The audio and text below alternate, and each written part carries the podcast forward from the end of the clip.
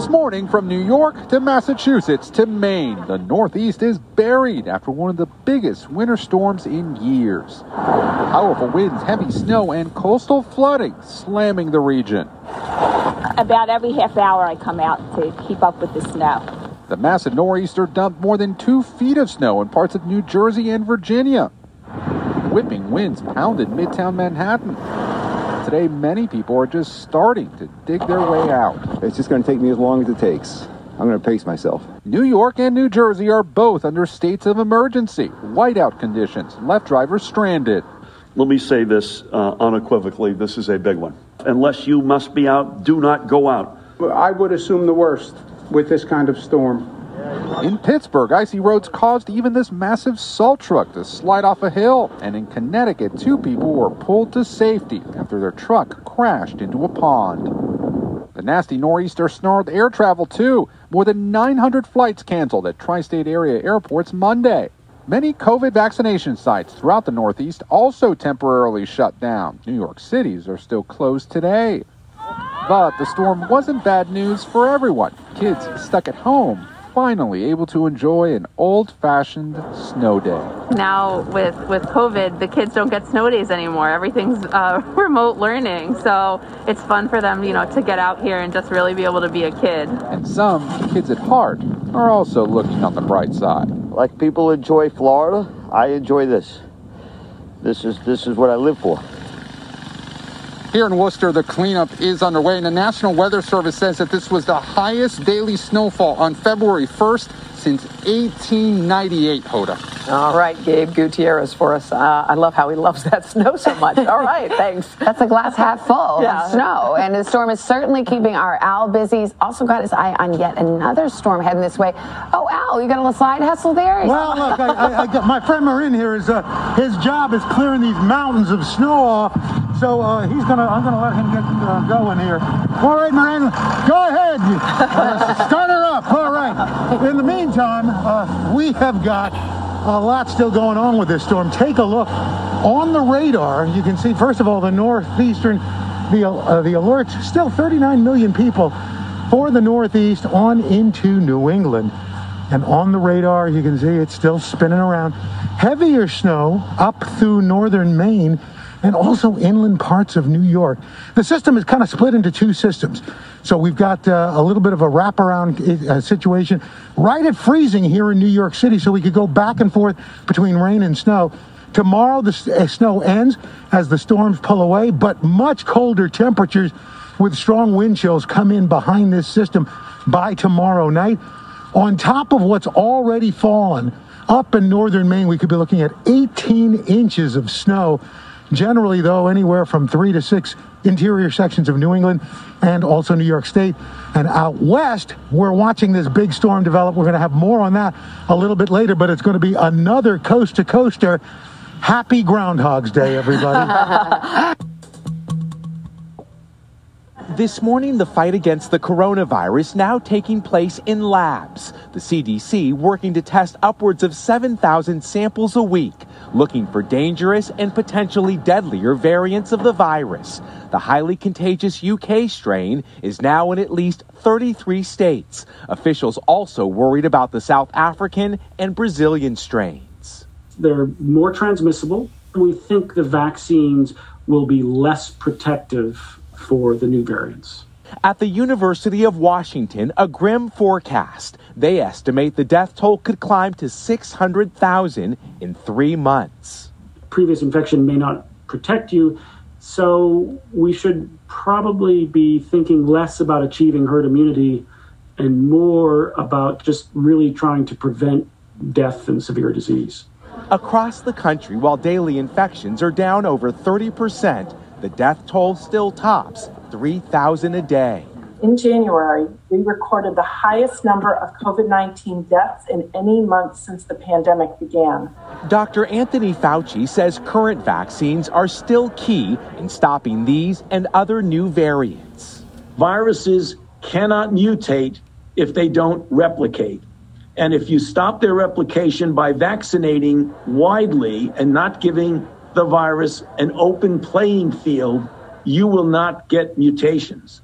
One in every 13 Americans have now had at least their first dose of the vaccine, but the rollout has not been without its problems. News that the Johnson & Johnson vaccine is only 72% effective, causing some concern, though experts note it's the only vaccine tested on the South African variant. With some states now easing restrictions, new fears, gatherings this weekend for the Super Bowl could cause yet another spike in cases. Avoid super spreader Super Bowl parties. It's simply not safe to gather in other people's homes. And Miguel, Dr. Fauci also had a really disturbing warning about these variants. What did he say?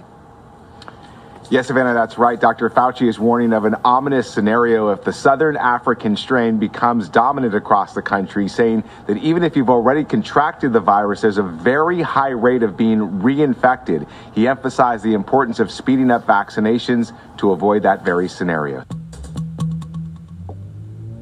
facing a punishing pandemic and its growing economic toll, President Biden with a bid for bipartisanship. Until I come back in the Senate. Hosting his first official Oval Office meeting with 10 Republican senators discussing a possible deal on COVID relief. We have just had a very productive, cordial two hour meeting. For anxious Americans, there are areas of agreement. Both sides want $160 billion to ramp up vaccine distribution.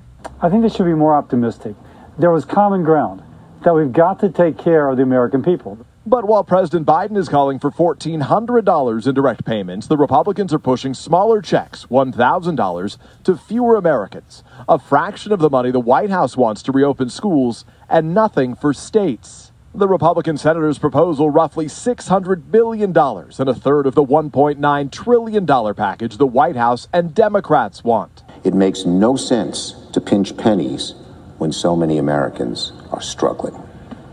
The risk of doing too little is far greater than the risk of doing too much. The White House is motivated to move quickly, especially with former President Trump's impeachment trial beginning next week. Their goal to get a deal done by March when extra unemployment assistance and other pandemic relief runs out. Meanwhile, top Senate Republican Mitch McConnell taking aim at controversial freshman Congresswoman Marjorie Taylor Greene without mentioning her by name, McConnell suggesting in a statement that Greene's loony lies and conspiracy theories are cancer for the Republican Party and our country. Greene appearing to respond on Twitter Monday, writing, The real cancer for the Republican Party is weak Republicans who only know how to lose gracefully. This is why we are losing our country. Greene's been under fire for promoting false QAnon conspiracy theories and suggesting that the school shootings in Newtown and Parkland were staged. And on tap today, back here at the White House, President Biden will sign three more executive orders aimed at reversing some of former President Trump's hardline immigration practices. One order will create a task force to reunite undocumented children who were separated from their parents under the Trump administration's zero tolerance policy. A Biden official overnight calling that policy a moral failure and a national shame. The task force will be chaired by the Homeland Security Secretary Alejandro Mayorkas. He's expected to be confirmed this afternoon. He's a 37 year old billionaire, just as comfortable flying one of the vintage Russian MiG fighter jets he owns as he is running the company he started in his parents' basement when he dropped out of high school. Now, Jared Isaacman is about to push the limits even further. Three, two, one, zero. He and three others becoming the first civilian astronauts to lift off from the Kennedy Space Center late this year for a multi day trip orbiting the Earth, riding on top of a SpaceX rocket, the brainchild of another billionaire entrepreneur, Elon Musk. You two seem to have like a, you know, a, a twin brothers of different mothers kind of scenario going on here. Well, I think we share similar, similar uh, uh, ideals and interests, that's for sure. The mission, dubbed Inspiration 4. We got to be focused um, very much on this mission ahead. Um, it's going to come up fast. Isaacman won't say how much he's paying SpaceX for the trip, but he's using it as a fundraising vehicle to raise a staggering $200 million for St. Jude Children's Hospital. And he's putting in the first 100 million. You know, the ball's bounced my way several times, um, and there is a lot of, uh, lot of kids and families that are dealt a really horrible hand in life. Um, and they don't even get to grow up to that point in life. As part of the fundraiser, he's paying for three others to join him on the trip around the earth. A former childhood patient at St. Jude who was cured of cancer and is now a medical staffer at the hospital. Someone selected from among those who donate to St. Jude, no minimum contribution required. And someone with an entrepreneurial vision and passion to make a positive contribution. Four civilians, none of them with prior astronaut experience. For Musk, it's all about his goal of opening up space to everyone. So you're going to put four civilian astronauts on a trip around the Earth. Are they essentially going to be remote controlled from here, from LA, or will they have any operational responsibility for that spaceship? They could just assume manual control and fly the space, fly it all over the place. Uh, we would recommend against this but it is one of the possibilities. Isaacman, who founded Shift 4 Payments to process restaurant and hotel transactions, is himself an accomplished pilot. Now he's undergoing the physicals, getting measured for a spacesuit, and spending time in a SpaceX simulator. You've got sort of capabilities to command the vehicle as well as um, always ensuring you have a safe return to Earth. This is super reliable technology. It's ahead of everybody else. I couldn't be more confident about, about the rocket, the spacecraft that will be going on uh, later this year. For St. Jude, the $200 million fundraiser promises to save and change lives. That ensures that no family will ever receive a bill from St. Jude, not for the cost of treatment, travel, housing, or food, because all we want mom and dad to worry about is helping their child live. As for the actual mission and where they'll go, I think it's, it's really up to Jared. I mean, it's his, it's his mission. He can go wherever he'd like. Really? It's up to him. He can go wherever he wants. Yeah, I mean, yeah, as long as it doesn't, yeah, yeah, pretty much, yeah. Talk about getting away from it all. Yeah, pretty much. He can go wherever he wants. So listen, this entire effort kicks off on Sunday with a big Super Bowl ad to really kickstart this St. Jude Children's Hospital effort to raise $200 million. And then it opens up the opportunity for anybody in the public to sign up to go along on this trip. Doesn't matter how much you contribute, you'll be considered. Guys, back to you. Wow. Tom, Elon Musk mentioned that he that someone could take the controls and drive it. I'm, I'm assuming he was joking around, but do any of these people actually get real training? So, actually, as we mentioned, Jared is a pretty good pilot. He has 6,000 jet hours under his belt. So, he's really into the nuts and the bolts and the engineering of this in theory, hopefully he'll have enough knowledge he could do something if, if, he had to. But the entire crew, all these four people, will get emergency egress uh, instructions. How do you get out of it in case of an emergency? They'll understand more of the mechanics of it. They're going to go through a whole lot of simulator training. But ultimately, you know, these are four civilians who are jumping into a spaceship for a journey around the Earth. How long does it take, Tom? That was a question that came up during your spot. Roughly, how long would it take them to get around the get around the Earth? Well, they won't say how many days they're going to do this, right? You orbit the Earth once every 90 minutes or so. Uh, I'm getting the impression we're talking about three days or so. Mm-hmm. And I've said, well, what do you want to do? I mean, they said you can alter your journey for Jared. He could alter the journey. I said, well, what do you want to see? The North Pole, the Grand Canyon? What? And he said, everything's on the table. We're considering all of our options. Wow. All right. I mean, that's a biggie. Cool. yeah. And they just remote control it to uh, Earth, huh? Yeah. Like a joystick or something? I think mostly Mostly it's going to be remote control from right downstairs yeah. here at SpaceX headquarters. Costello, you're signing up, aren't you? You're signing up, aren't you? I'm all in. My wife isn't so sure. all right. Thank you, Tom. Thank you. This morning in Chicago, teachers are closer to a deal, but they're still not back in the classroom. Remote learning is failing too many of our kids. Chicago's Mayor Lori Lightfoot has been pushing for elementary and middle school students to return this week, threatening, then walking back, lockouts for teachers who didn't report in person. The teachers union pushing back, citing COVID concerns.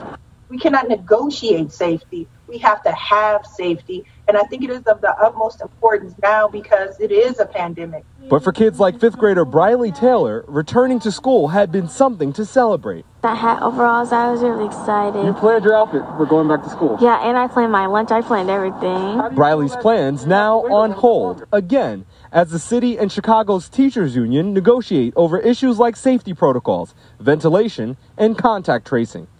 Briley's mom says she understands the concerns but says her daughter needs to be back in class.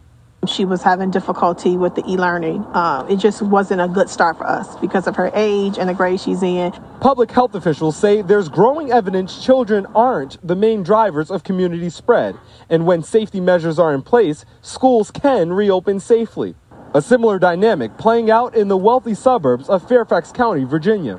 The Fairfax Teachers Union has said that they will not recommend that their teachers return until there's 14 days of zero community spread and children are vaccinated. That's simply not realistic in the 2021 calendar year. The district says not all school staff have yet been vaccinated and are calling for a gradual reopening, adding, We understand the frustration of parents who wanted schools to open sooner, and we also understand the frustration of others who still do not feel ready to return. The stalemate underscoring the difficulty of President Biden's goal to reopen most schools within his first 100 days. And back here in Chicago, city officials are calling for a two day cooling off period as they look for a deal. The teachers union is, wants a reopening plan more closely aligned to vaccinations for the staff, but that vaccinations for teachers, those mass vaccinations, are still several weeks away. The stage is set for Super Bowl 55, but in a 2021 pandemic twist, the players are nowhere near the stadium. Instead, appearing by Zoom, stars across the board, but all eyes on the two men under center, Tom Brady and Patrick Mahomes. Brady won their last head to head playoff matchup, but Mahomes won the last Super Bowl and was the game's MVP. I think he's got the ability to focus when the moments are the biggest and to, to deliver for his team. So that's probably the mark of any great athlete is coming through in the clutch. As I continue in my career, I'm just going to try to do whatever I can to, to watch the tape on him because uh, he's doing it the right way. And you can tell by how many Super Bowl championships he, ha- he has and the rings that are on his fingers. The 43 year old Brady, with six championship rings and now a 10th Super Bowl appearance, telling reporters he may play past the age of 45. I think I'll know when it's time. So I don't know when that time will come, but I, I think I'll know and I'll understand that I gave everything I could to get to this game. For many, Mahomes and the Chiefs represent the present and future. The reigning champs are dynamic and loaded with skill players. The Bucs are the first team in NFL history to play a Super Bowl in their home stadium, but fewer than 25,000 fans will attend, about a third of the stadium's capacity. Instead of bobbleheads and foam fingers, every fan will receive an N95 mask, bacterial wipes, and a safety card.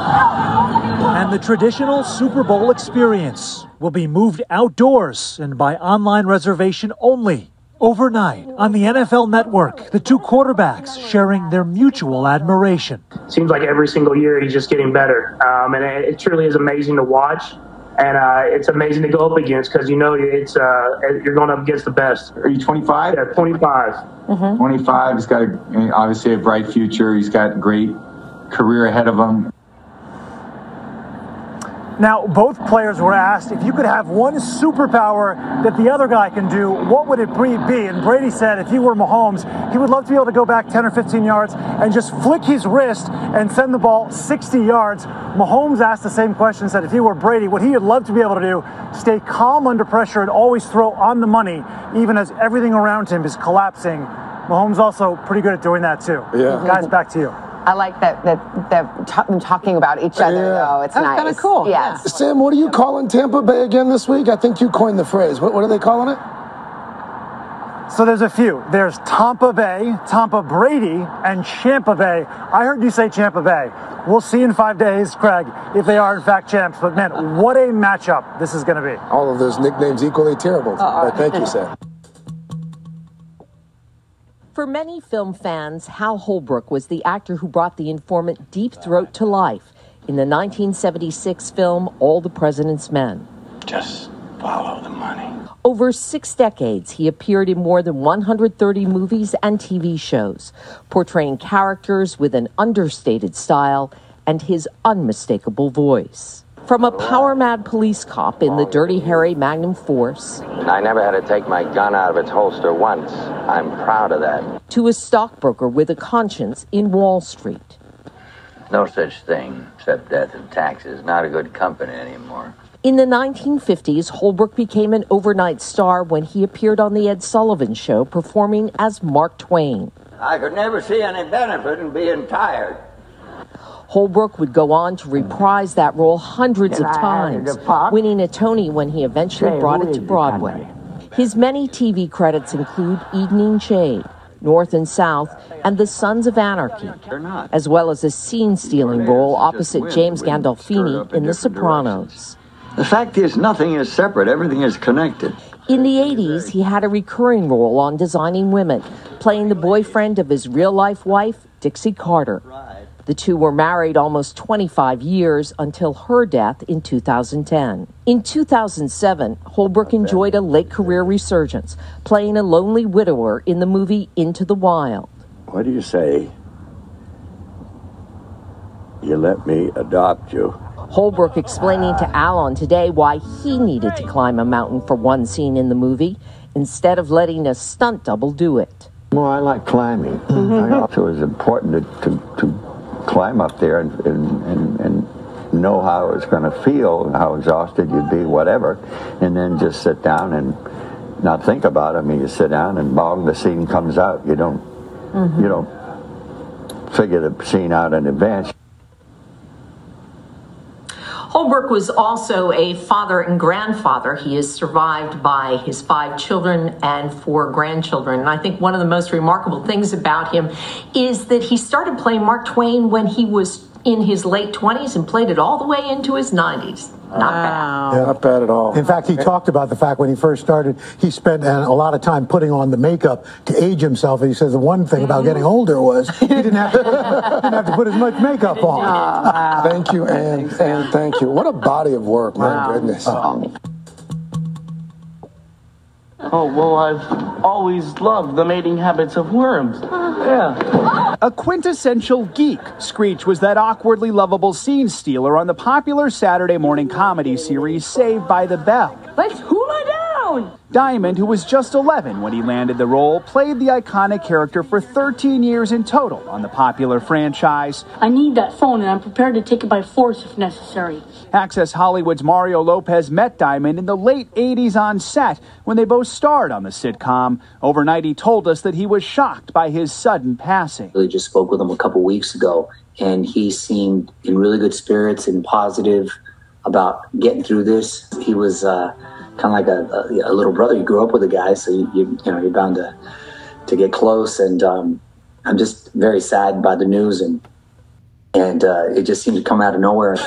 You'll always be first to me. Other co stars paid tribute. Mark Paul Gosselaar writing, I will miss those raw, brilliant sparks that only he was able to produce. Elizabeth Berkley said, I will hold on to those sweet moments and the laughs we shared. And Tiffani Thiessen adding, Godspeed, Dustin.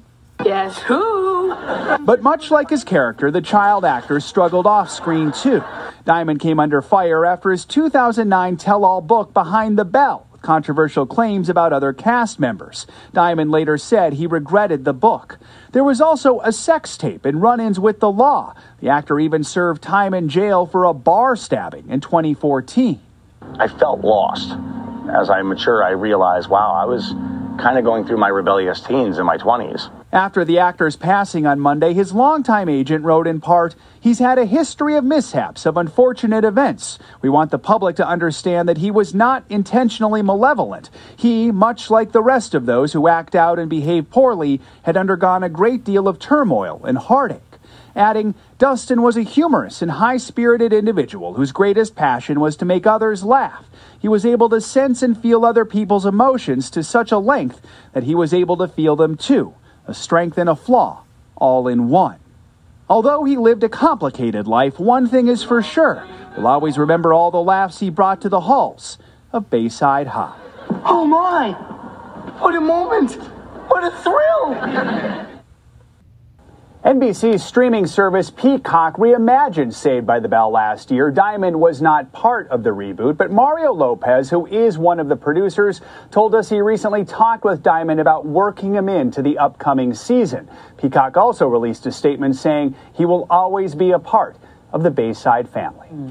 Back to you guys. All right, Joe Fryer, thank you. I, you know, growing up, Saved by the Bell was appointment television on mm-hmm. Saturday morning in the Melvin House. And for those of us who were social outcasts growing up, we identified with Screech Yeah. in a special way. So, Yeah. sad loss. Ramunda and Derrick Young, passion begins in the pages of books. Mahogany Books is a place that really celebrates black books, books that are written for, about, and by people of the African diaspora. The married couple started Mahogany Books, named after their daughter, online in 2007. And 10 years later, they opened their first store in Southeast DC, offering a vast range of books that celebrate all aspects of black culture and community. We thought this community deserves this bookstore. Um, any bookstore, to be honest, it's a part of American life to have access to books, which just that important to us. I'm from Oklahoma, and when I grew up, I didn't have that many books, um, access to black books. I am imagining you as a little girl at school and, and looking for characters that look like you that go through the same things. And I wonder why you think representation matters so very much.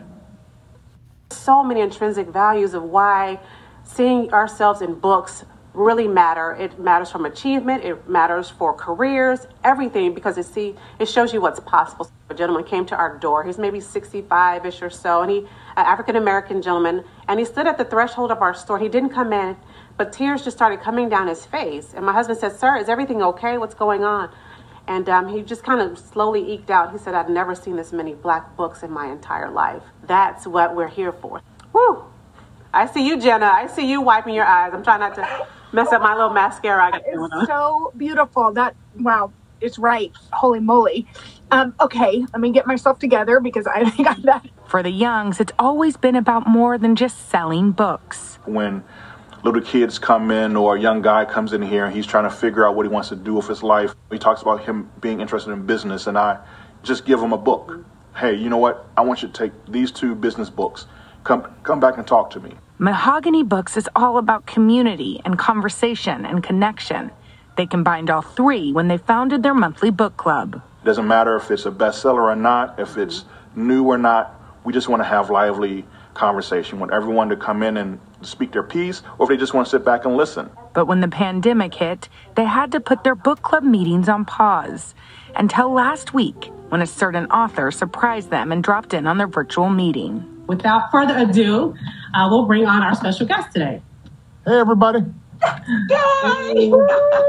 Hello. I wanted to come on here because uh, I thought, well, let, let's see if we can find a way to support uh, our outstanding African American independent bookstores. And um, this Yes, was our, yes.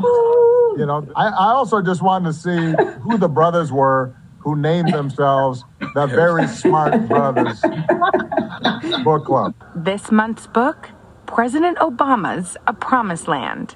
But like any good book club, their conversation went beyond the book. How did you maintain that belief in like our nation's like highest ideals and goals and not fall into the cynicism that a lot of us tend to have? the trick is to be able to to have that kind of long-term perspective but still feel the urgency of now as dr king wrote about. What happens you know when you see a george floyd or an eric garner that's terrible. That should make you angry. You can't just kind of say well it'll take time. Trying to keep those two things in mind at the same time i think is is the the the biggest trick uh, to, to not just being president but just being a, a functioning black person in America. And everyone wanted to know about the former First Lady back in the spotlight after that inauguration look. I really want to ask you about how you felt with um, Michelle coming down at the inauguration with her inauguration trip. But um, yes, I will.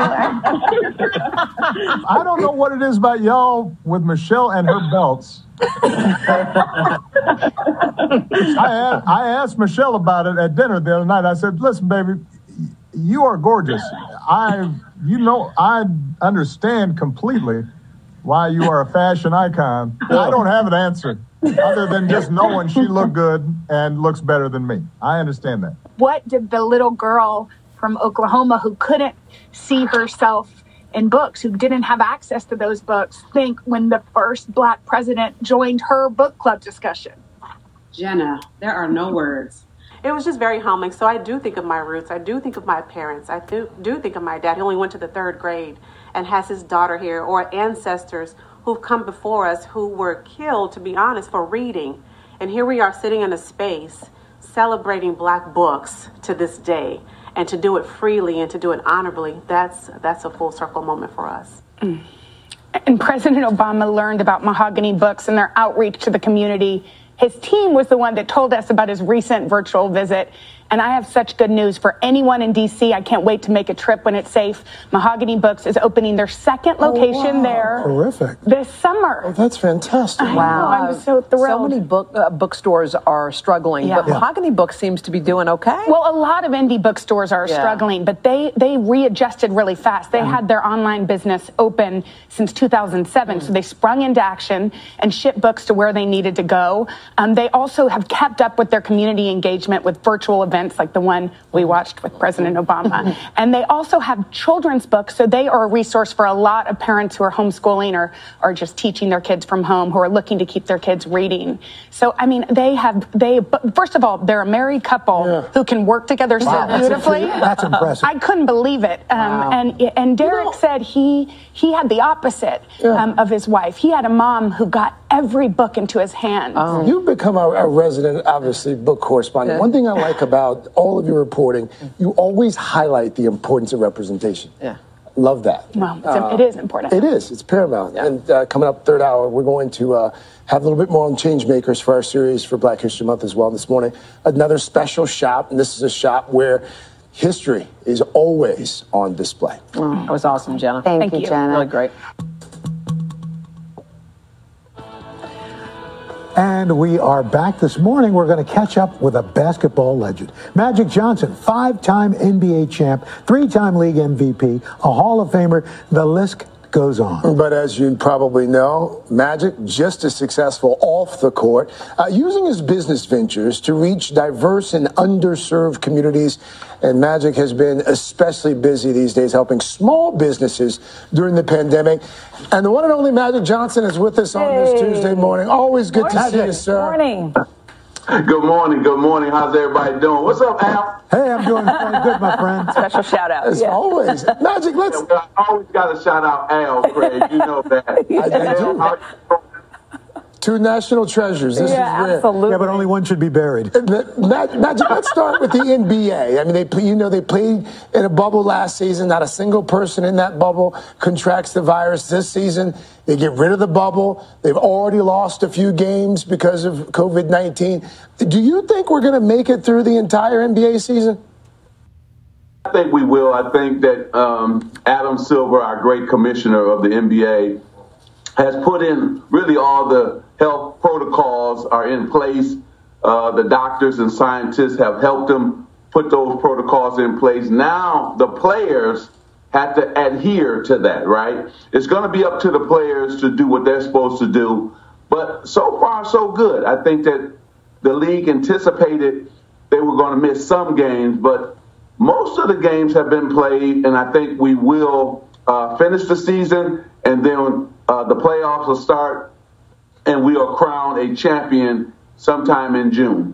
Uh, last uh, week, of course, hard to believe it was last week, but it, it marked the one year anniversary of Kobe Bryant's death, and, and, and, we all know about the special relationship that, that you and Kobe had. Um, Magic, what, what did it mean for, for you to have your former team, the Lakers, a team that you love so much, win the championship the same year that we lost Kobe? You know, they dedicated the season to Kobe after his death. Mm. Uh, the guys committed to coming together, make sure that they they said they didn't want to let him down, right? Mm. And they wanted the spirit to live on through winning the championship. And then uh, they came through with it. They won the championship. The city is still mourning, the country is still mourning, and the world is still mourning. Kobe Bryant had a special effect on people all over the world. And the thing I love about Kobe is he really affected change in women athletics mm. and women's sports. He was really a champion for women's uh, college basketball, the WNBA, all all women's sports. He really got involved and he tutored and mentored a lot of women athletes as well as uh, male athletes as well. Well, speaking of change, I know you've been very busy during the pandemic, especially when it comes to some, supporting small businesses. So you're working to make sure minority and women owned businesses are getting PPP loans and other things like that. Why is this so important to you? You know, it, it really broke my heart as we lost over 700,000 uh, small black businesses. And that meant that we lost a lot of people lost their jobs, I should say. Mm. And the PPP program didn't trickle down to uh, small black business owners as well as Latino business owners and women owned businesses. That first uh, stimulus package. But hopefully, this next one with uh, President Biden and, and, Vice President Harris, uh, they've already earmarked about, uh, I think, 500 billion will go or some, somewhere in that neighborhood will go to small black business owners. And so what I decided to do was put up 300 million, uh, 325 million for black owned businesses and women owned businesses. And we've already saved about 15,000 businesses. Wow. And um, we're so happy. And one of those businesses is right there in New York, in Brooklyn. Because of the fact we gave them a loan, they won a city contract for over a million dollars. Oh. They were able to keep their employees. Now they're able to grow their business and add new employees. And oh. that's what it's all about. And, one of the uh, businesses that you partnered with, it's called Uncle Bud's. You are a paid spokesperson, but it's a small family owned business that you really helped grow during the pandemic. Can you tell us about it? They, they really have. And, you know, uh, I partnered with them. They over, they have over 75 product offerings, you know, hand sanitizer, from you know things that I, I, I use myself because I'm still working out all the time. So I, I use the relief roll on, and it's really helped my joints. But they're really outstanding, and it, like you said, it's a small business, but they are doing a fantastic job, and they just launched in Vitamin Shoppe, so it was really great to mm. see them all over the country and they, hey, listen, if you need some lotion, if you need something like that, they're doing a great job. All right, I, I probably could use that magic. You're a little, getting a little creaky. Uh, please give our love to Cookie also. Yes. I will, and then you make sure you tell your wife hello. And it's good to see everybody. Stay safe, stay healthy, and thank you for entertaining us and giving us the news and what's happening uh, during this pandemic. We need it the Today Show more than ever. Thank you. Uh, thank you, Matt. Magic, Magic thank, thank, you, you so much. We appreciate thank you joining us. Let's just for a moment here, in terms yeah. of Hall of Fame guests. Oh my God. On this show. Yeah. Magic Johnson. Please. I Hall mean, of Fame. Plus, he put up $300 million of his yeah. own money to save 325 million. That's yeah. right. And then for him to tell us to keep doing what we're doing. Right. That's like, right. Pretty Hall cool. I mean, to go from the days where I remember my brother used to have, you know, the posters all up on the oh, wall, Julie serving everybody. And then for him to be such an amazing entrepreneur. They come no class. Yeah. All right. It's not quite over yet, but already this nor'easter has become New York City's one of New York City's biggest snowstorms in years. Let's bring in NBC News meteorologist Dylan Dreyer. She's in Bryant Park. So, Dylan, what are the conditions like out there this morning? Uh, well, we really just have a few flurries out here right now. Totally different than uh, the way it was when I was talking to you guys yesterday. But uh, we did see more than 17 inches of snow uh, in Central Park. So almost a foot and a half of snow in New York City. And that now is the biggest snowstorm we've seen in five years. In fact, there were uh, moments yesterday where more snow fell in just a few hours than we saw all of last season. So it's been a while since we've had a storm this big. And I think think it's, you know, the combination of getting so used to working from home and also just wanting a, a change of the news story that folks were kind of excited for this snowstorm in New York City. Up in Central Park, kids obviously playing, sledding uh, down whatever hill they can find. Some folks were even skiing in Central Park. Some were skiing in Times Square. I mean, really just a case of people trying to get out and enjoy it while they could. Of course, the reality sets in today where we have to clean up all this snow and ice, and more snow is still possible, guys. And go back to work. We were laughing at how even the smallest hill had kids sledding down it yesterday. It was like any excuse Some to get outside. just using the stairs in, in front of their apartment. exactly, Dylan. Good to see you. Thanks so impressive. much. Now, nearly four weeks after insurrectionists took over the Capitol, Congresswoman Alexandria Ocasio Cortez shared an hour and a half long Instagram Live detailing her experience hiding during the riot, saying she thought she was going to die. This comes as Capitol Police Officer Brian Sicknick is set to lie in honor in the Capitol Rotunda today ahead of a congressional tribute Wednesday morning. NBC News correspondent Leigh Ann Caldwell joins us now. Leigh Ann, good to have you back. Now, let's start with that Instagram Live that Representative Ocasio Cortez did just last night. What are some of the revelations she shared about her experience hiding in the Capitol back on January 6th? So, Savannah, uh, Alexandria Ocasio Cortez has actually been absent from Congress for quite a while. She missed the impeachment vote.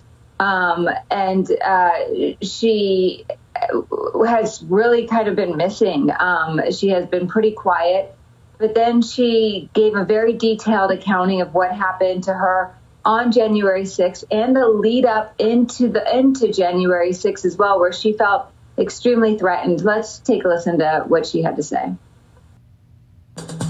And I just thought to myself, they got inside. And so I hide behind my door like this, like I'm here, and the bathroom door starts going like this. Like the bathroom door is behind me, or rather in front of me, and I'm like this, and the door hinges right here. And I just hear, Where is she? Where is she? And um, this was the moment where I thought everything was over. So that person who asked where she was and was demanding where she was ended up being a Capitol police officer. But as Alexandria Ocasio Cortez said, she didn't know if they were trying to help her. They did not identify themselves. Um, and so it just led to a lot of trauma. She also revealed that she is a survivor of sexual assault as well. So this is just an additional triggering moment for her. Mm. But she's also not the only one who has been suffering this traumatic experience on Capitol Hill. Lots of members and lots of staffers have been uh, have been dealing with the after effects of January 6th, Savannah. I mean, it's just harrowing to hear these accounts of them hiding within the offices. Russian opposition figure Alexei Navalny's hearing is currently underway in a Moscow court. The well known critic of Russian President Vladimir Putin survived a poisoning last summer. He was then arrested last month after returning from Germany, where he had been treated. NBC News reporter Matt Bodner joins us now from Moscow. So, Matt, first of all, what is the latest from the courtroom there? Joe, thank you and good morning. So, it's a little bit difficult to get a sense of what's going on in the court today. Uh, the judge did not allow photo, uh, photojournalists or video journalists in the room, but there is a, group of, of journalists who are allowed in and they're allowed to tweet and send off, off stories. So we're getting a sense of what's going on. Uh, and frankly, uh, it's not going the way that Alexei Navalny probably hoped it would, uh, but it is going the way that he likely expected it would. We saw the prosecutors come in early in the hearing today uh, and ask, as expected, for a full 3.5 year sentence. Uh, and Navalny, meanwhile, has taken all of this in stride. He showed up this morning with his uh, very characteristic wit and humor. Uh, and it, it, started right when his wife walked into the courtroom this morning. His wife, Yulia, uh, who's been taking an, an, active part in the protest in his absence. This is the first time he's seen her in two weeks. Uh, and he said to her, uh, Yulia, they've been coming to me in the detention center and telling me about all of your radical actions. Uh, you've been bad. I'm very proud of you. and with that smile and laugh, he's been, he's been going on all day uh, and, at one point yelling, I was in a coma. What else was I supposed to do uh, when asked about why he didn't notify parole officers that he was in Germany? Quickly, Matt, outside of Russia, how are people responding to what's happening here? Definitely seeing this uh, act as kind of like a, a consolidation moment of, of Western governments joining together to condemn uh, Russia for its treatment, not just of Alexei Navalny, but of protesters the past two weekends. There was, of course, that interview yesterday uh, between the new Secretary of State Antony Blinken and NBC's Andrea Mitchell, in which he said the U.S. is very watching this very closely and, and, and evaluating all the options. Uh, but beyond that, we've actually seen a bit of a, of a show of force, if you will, from Western diplomats here in Moscow. Within our immigration system, these actions are centered on the basic premise that our country is safer, stronger, and more prosperous with a fair, safe, and orderly immigration system. Today's actions do a number of things. The first executive order creates a task force chaired by the Secretary of Homeland Security to reunify fam- families, which will work across government to find parents and children separated by the prior administration. The second executive order develops a strategy to address the root causes of, of, migration across our borders and creates a humane asylum system, including directing DHS to take steps to end the Migrant Protection Protocols program, which had led to a humanitarian crisis in northern Mexico. And the third executive order promotes immigrant integration and inclusion and ensures that our legal immigration system operates fairly and efficiently by instructing agencies to review the public charge rule and related policies. As many of you uh, also may have uh, been on the briefing call that we had a little bit earlier today, but for those of you who are not, uh, we've announced, or Jeff Zients announced, our, our COVID coordinator, I should say, that starting on February 11th, the federal government will deliver to select pharmacies across the country additional vaccine that's coming online next week. This will provide more sites for people to get vaccinated in their communities and is an important component to delivering vaccines equitably. More than 90% of Americans live within five miles of a pharmacy. And I don't know about you, my mother in law, my family calls me all the time figuring out how they can call the CVS and find out when they can get their vaccine. Uh, this is a limited launch of the program, but supply will ultimately uh, go up to 40,000 pharmacies nationwide. Second, we continue to work to ensure states, tribes, and territories have the resources they need to turn vaccines into vaccinations. President Biden has already directed FEMA to fully reimburse states for the cost of National Guard personnel and other emergency costs. And today we go further by fully reimbursing states for the eligible services they provided back to the beginning of the pandemic in January of 2020. That means that states will be fully repaid for things like masks, gloves, mobilization of the National Guard, and they can use the additional resources for vaccination efforts and emergency supplies moving forward. This reimbursement effort is estimated to total three to five billion dollars and is only a share of the resources that states need to fight this pandemic, which, as we've talked about a bit in here before, includes testing, genomic sequencing, and mass vaccination centers. Last, we announced that we would increase weekly vaccine allocation to the states for the next three weeks by an additional 5%, following last week's 16% increase. So we've increased supply by more than 20% since the president took office just about two weeks ago. These actions speak to the daily work we are doing to mount the coordinated federal pandemic response Americans need and reserve and and deserve, I should say. As you also know, uh, last night uh, the president had um, a meeting uh, with um, 10 uh, Republican senators. He's meeting right now with the Senate Democratic Caucus over video um, to further discuss the American Rescue Plan, and we'll have a readout on that uh, later this afternoon that we will send out. Um, he last night during the meeting, uh, he welcomed the opportunity to have a constructive exchange of ideas over how we can improve the American Rescue Plan. He pledged that he would bring people together when he ran for president, uh, and last night was an example of doing exactly that. Uh, a new poll yesterday by Yahoo and YouGov showed that this plan has already garnered bipartisan support among the American people. Um, he also reiterated, or we, he, we would like to reiterate, I should say, the urgency of acting quickly on the package. Um, you all asked yesterday about the CBO uh, reports, uh, a new analysis that came out by the CBO, uh, that without action, uh, and that report showed also that without action, our economy won't reach pre pandemic levels until 2025. That's too long. So, our goal uh, with moving this package forward is making it faster. I have a couple of additional readouts um, or follow ups, I should say, from some questions that have been asked in here over the last several days. Uh, somebody asked the earlier, I think it was last week, about Puerto Rico. Today, there's an update I have. Uh, the administration is releasing $1.3 billion in aid allocated by Congress that port, uh, to Puerto Rico that can be deployed to protect against future climate disasters. In partnership with the Puerto Rico Department of Housing, the administration is also working to remove onerous restrictions put in place by the last administration on nearly $5 billion in additional funds. Someone also asked yesterday about how President Biden keeps in touch. There's a number of ways, uh, but he uh, receives correspondence letters in his briefing book every night, as past presidents have done. He also regularly connects uh, with Americans on the phone. We've put out some videos of that, and we'll continue to do that moving forward. And as you also know, he attends, uh, he has a routine of attending, typical routine, I should say, of attending public mass every weekend, which is something he did as president elect and something he will do, clearly respecting COVID protocols moving forward. There was also a question, sorry, a couple follow ups here about. Um, uh, pre- the president's engagement uh, with um, the Capitol police officer who lost, I think, Ed, you asked this question perhaps, um, about the Capitol police officer, Officer Sicknick, uh, who had lost his life um, in the events of January 6th. Um, as you know, or many of you may know, um, the president spoke with members of his family shortly after his passing to express his condolences and sympathies to their tragic loss. Uh, I don't have anything to update in terms of his schedule tomorrow, but I expect we will have um, more of an update on that uh, in the next 24 hours, certainly. Uh, finally, I think finally, I know this is a lot at the top. Uh, we can confirm uh, that the president will visit the State Department now on Thursday. That was originally planned earlier this week.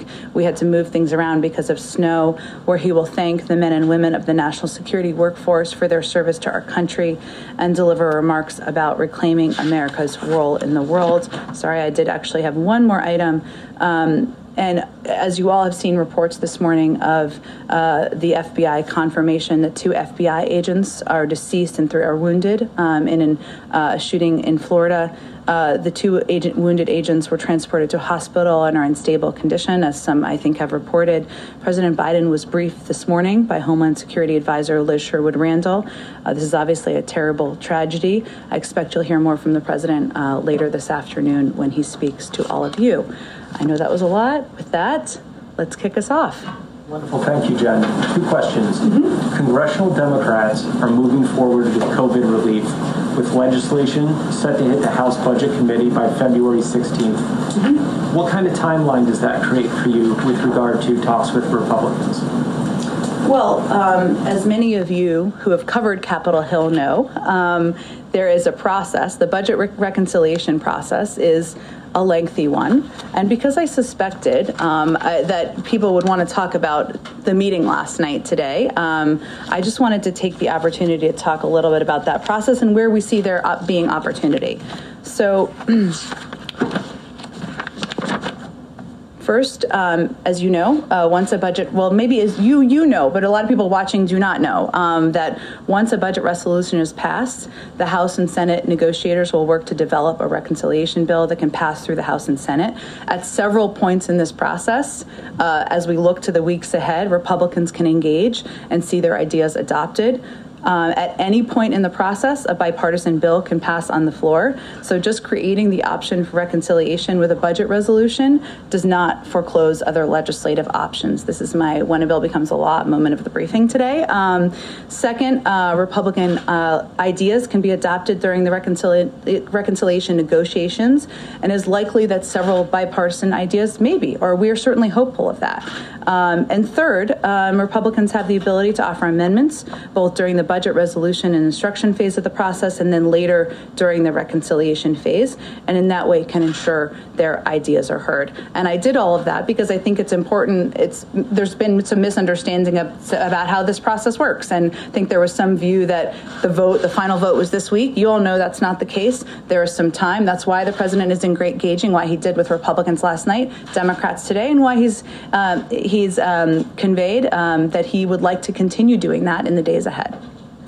Secondly, uh, Moscow court sentenced Alexei Navalny to prison for two and a half years for violating his probation for going to Germany to recuperate from being poisoned. Does the White House plan any additional steps in response? Well, Josh, I, uh, you may not have seen this because I think it just came out, but uh, Secretary of State Tony Blinken put out a statement uh, in, uh, in response to the sentencing. Uh, I will uh, just let me reiterate some of the pieces from here. We are deeply concerned by Russian authorities' efforts, decision, I should say, to sentence opposition figure Alexei Navalny. Like every Russian citizen, Mr. Navalny is entitled to the rights provided in the Russian constitution, and Russia has international obligations to respect equality equality before lo- the law and the rights to freedom of expression and peaceful assembly. We reiterate our call for the Russian government to immediately, unconditionally release Mr. Navalny, as well as the hundreds of other Russian citizens wrongfully detained in recent weeks for exercising their rights.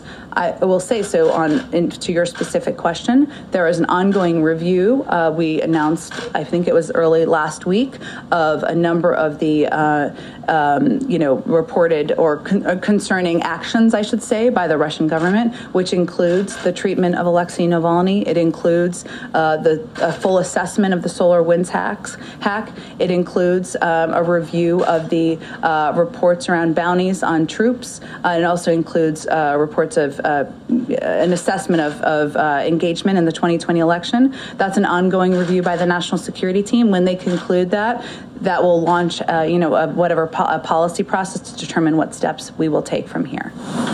Go ahead. Uh, on the relief bill, Democrats are obviously moving ahead with this process. You all are still hopeful that you can get bipartisan support, but you've also made it clear that you're not going to slim down this bill significantly. So, where right now is the greatest potential for compromise to try and achieve that bipartisanship? Well, you're you're right, uh, Mary. That I think, and this was uh, in evident in the discussion last night. It was, as we said in our readout, and I think as Senator Collins also said, uh, it was civil, it was constructive. Uh, this is how democracy should work. Uh, we should be engaging. Democrats and Republicans should be engaging with each other, but there certainly is a gap between where we are and where the proposal, the Republican proposal that was discussed uh, last night, was. Uh, there are some, um, you know, bottom lines I think the president has, which he has uh, conveyed in the meeting last last night and reiterated to us this morning, which is, you know, to put it simply or accessibly for people. You know, he believes a married couple, let's say they're in Scranton, just for the sake of argument. Uh,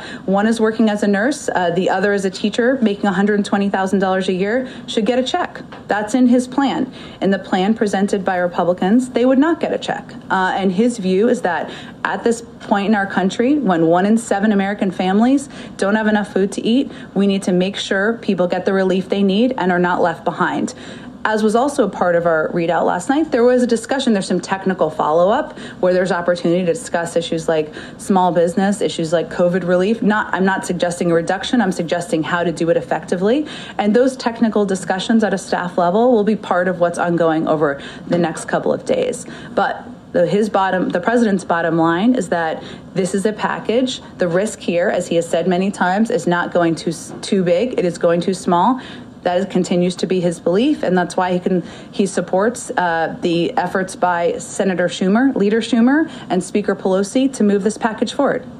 If I can ask a question on impeachment, the, the impeachment managers have now laid out their case. Uh, Trump's team is leaving open the door, it seems, to arguing election fraud in the trial, to, to, to, repeating the false claims that somehow Trump won the election, those same false claims that fueled the riot. Is this administration concerned that the former president's defense could incite further violence? Well, certainly watching uh, reactions in the country, watching the potential for violence is something that we will do closely uh, from uh, the White House. Um, across the country, no matter what prompts it, uh, and that's something we will uh, certainly keep an eye on. Um, but um, you know, I think in this case, as you know, uh, there have been dozens and dozens of court cases that have been debunked.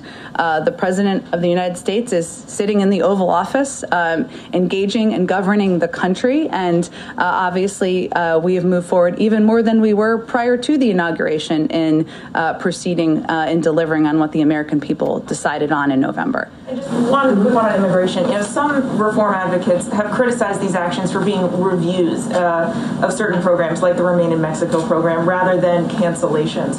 Why review and not reverse some of these programs? Sure. Well, part of our effort, Mary, is to assess uh, the damage that has been done by the policies uh, that were put in place by the prior administration. We want to act swiftly, we want to act promptly, but we also need to make sure we are doing that um, through a uh, strategic uh, policy process. Uh, and the president's commitment to immigration is indicative in the fact that he announced an immigration bill his first day in office and that he has signed, and after this afternoon, a number of of, bills to overturn the immoral uh, actions of the prior administration, uh, but uh, we want to ensure that our team, led by uh, the new, hopefully newly confirmed soon, uh, maybe right now, uh, Secretary of Homeland Security, has the ability to um, review the process and policies and make sure he's putting the right ones in place. Do you have a sense of timing for these reviews? When the task force on reunification, for instance, may actually put out their first findings? We do, um, and it's important to us that there are markers um, to give updates to the American people on this and many other issues. So there will be a report issued within 120 days, and then every 60 days thereafter um, on uh, the progress being made. Um, as I think you all know from covering this issue, this is very difficult. Uh, it's emotional for a lot of people for understandable reasons. Um, and we uh, need to find out first where all these kids are and figure out where their parents are. And so we are starting at, uh, you know, square one here, um, but our team wants to